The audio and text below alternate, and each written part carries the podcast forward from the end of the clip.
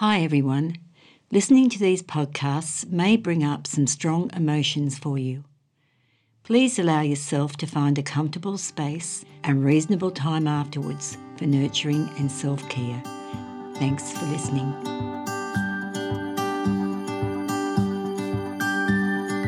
Hi, everyone. Today does, in a way, follow on from our previous podcasts, though this one focuses on how parents may talk about their feelings to their children. This is such a passion of mine, hence writing my two children's books, The Good Bad Feelings Diary and my very own Good Bad Feelings Diary workbook. This second book is designed for children to write down or draw their feelings on a daily basis. My books were written to be read to children from an early age and for children to be able to read themselves, suitable up to around eight years of age. And I was very excited to be able to put them out there. We will delve into this sometimes difficult discussion around the appropriateness of talking about any feelings.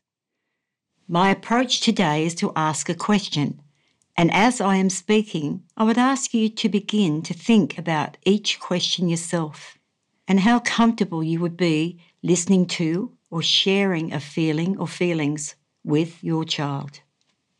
If you would like, it could be beneficial to have a pen and paper to write down some thoughts as we go. So just get yourself comfortable and let's begin.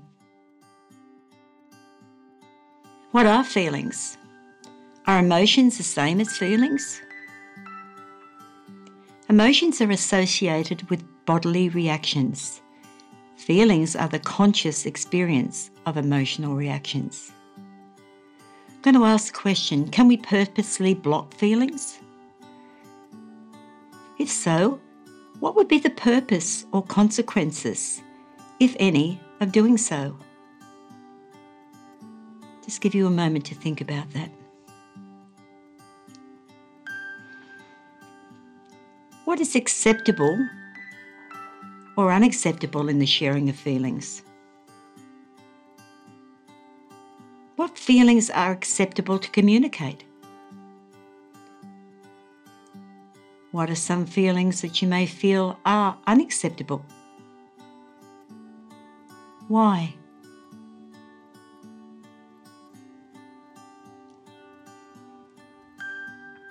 How comfortable are you talking to your children about feelings? Did you grow up in a household where feelings were openly discussed? If not, did you want a parent or carer to talk to about your feelings? However, no one was available, or you knew they would be unresponsive to any talk you may want to have about your feelings. If so, what was it like growing up with nobody to talk to about the feelings you were carrying inside? Did you struggle in your adolescent years? Not knowing how to share or whether it was safe to share those deeper feelings?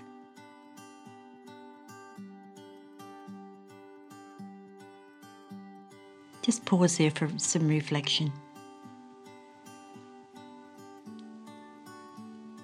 If this was the case, how is it playing out in your adult years now, especially as you now have children of your own?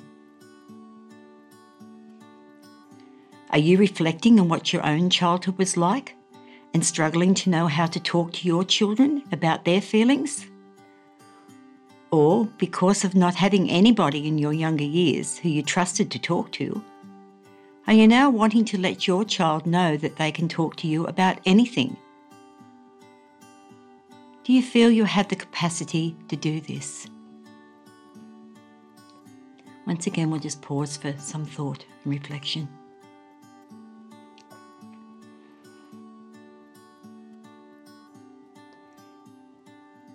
Having difficult conversations with your child at an early age can be a gift you are giving them for their future. I'm very passionate about this statement. Having difficult conversations with your child at an early age can be a gift you are giving them for their future. Your child can then grow up and know in their adolescent years and adult years that it is okay to talk openly about any feeling with someone they trust.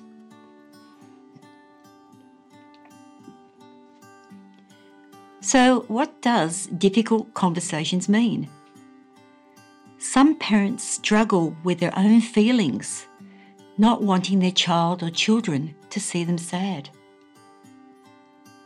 Babies learn from facial expressions and body language from the time they are born. A child knows if a parent is sad and can become confused if that parent may say, for example, Mummy is okay. The child then sees something different in the parent's body language and can learn if they have a sad feeling, then they are not supposed to show it.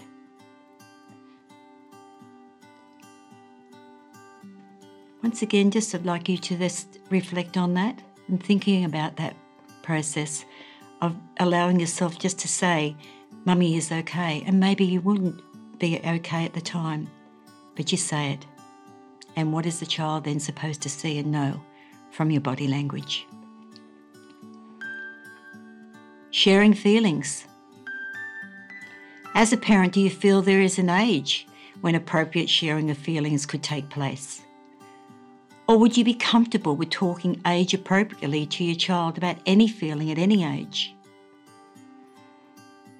It's a big one, isn't it? Sharing feelings and how comfortable you may be. And it can be a little scary to go there. What would your reaction be to a child who disclosed suicidal thoughts? Would you allow your child to talk openly about those thoughts? That's scary in itself, isn't it? If not, what would your reaction be? Would you attempt to shut your child down for fear that talking about suicide would be an encouragement for the child to do so?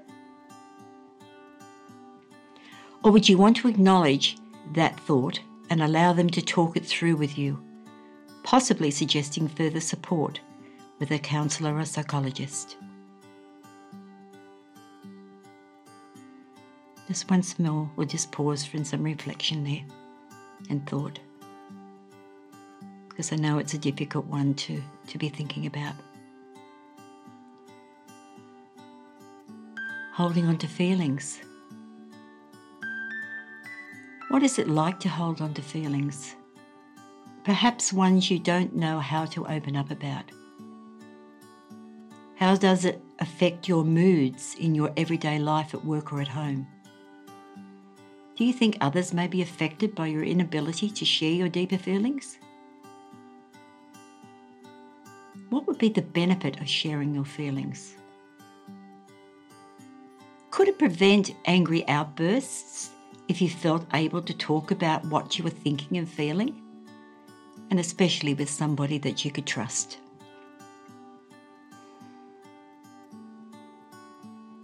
Just pausing for some more thought around that one.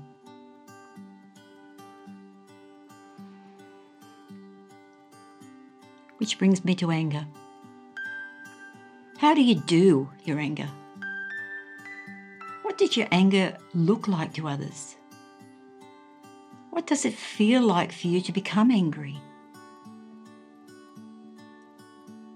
Is it acceptable to yourself and others? In other words, does your anger feel right for you or are you aware that holding on to feelings has been the instigator of your anger? Where do you feel it in your body?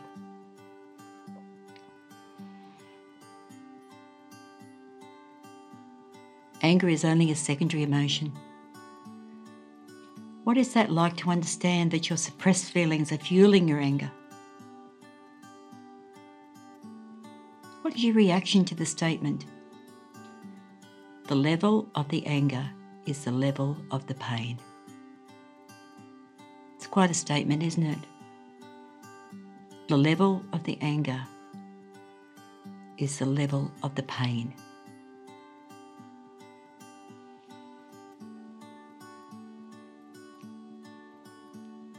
How do you talk to your children about their anger?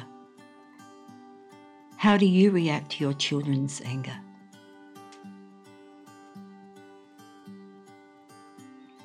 There was quite a lot in that statement about anger.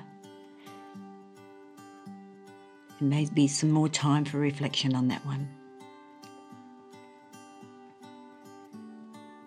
The next one is safety in sharing feelings. Have you ever had a bad experience with someone who you trusted at some stage to share your feelings and it went horribly wrong? If so, did it close the door for you to attempt to share with someone again? Have you had an experience where you attempted to open up to someone you trust? However, they are not really interested in hearing what you have to say. They are more interested in giving you their advice on how to deal with whatever you were talking to them about.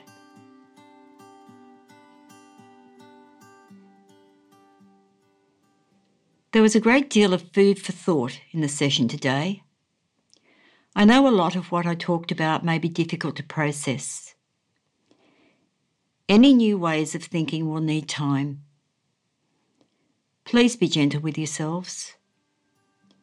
On my website, you can find more information on the children's books I talked about at the beginning of the podcast just head to janbaylisscounselling.com.au. Purchase information for the books can also be found there. Thank you everyone for listening. I look forward to sharing with you again soon.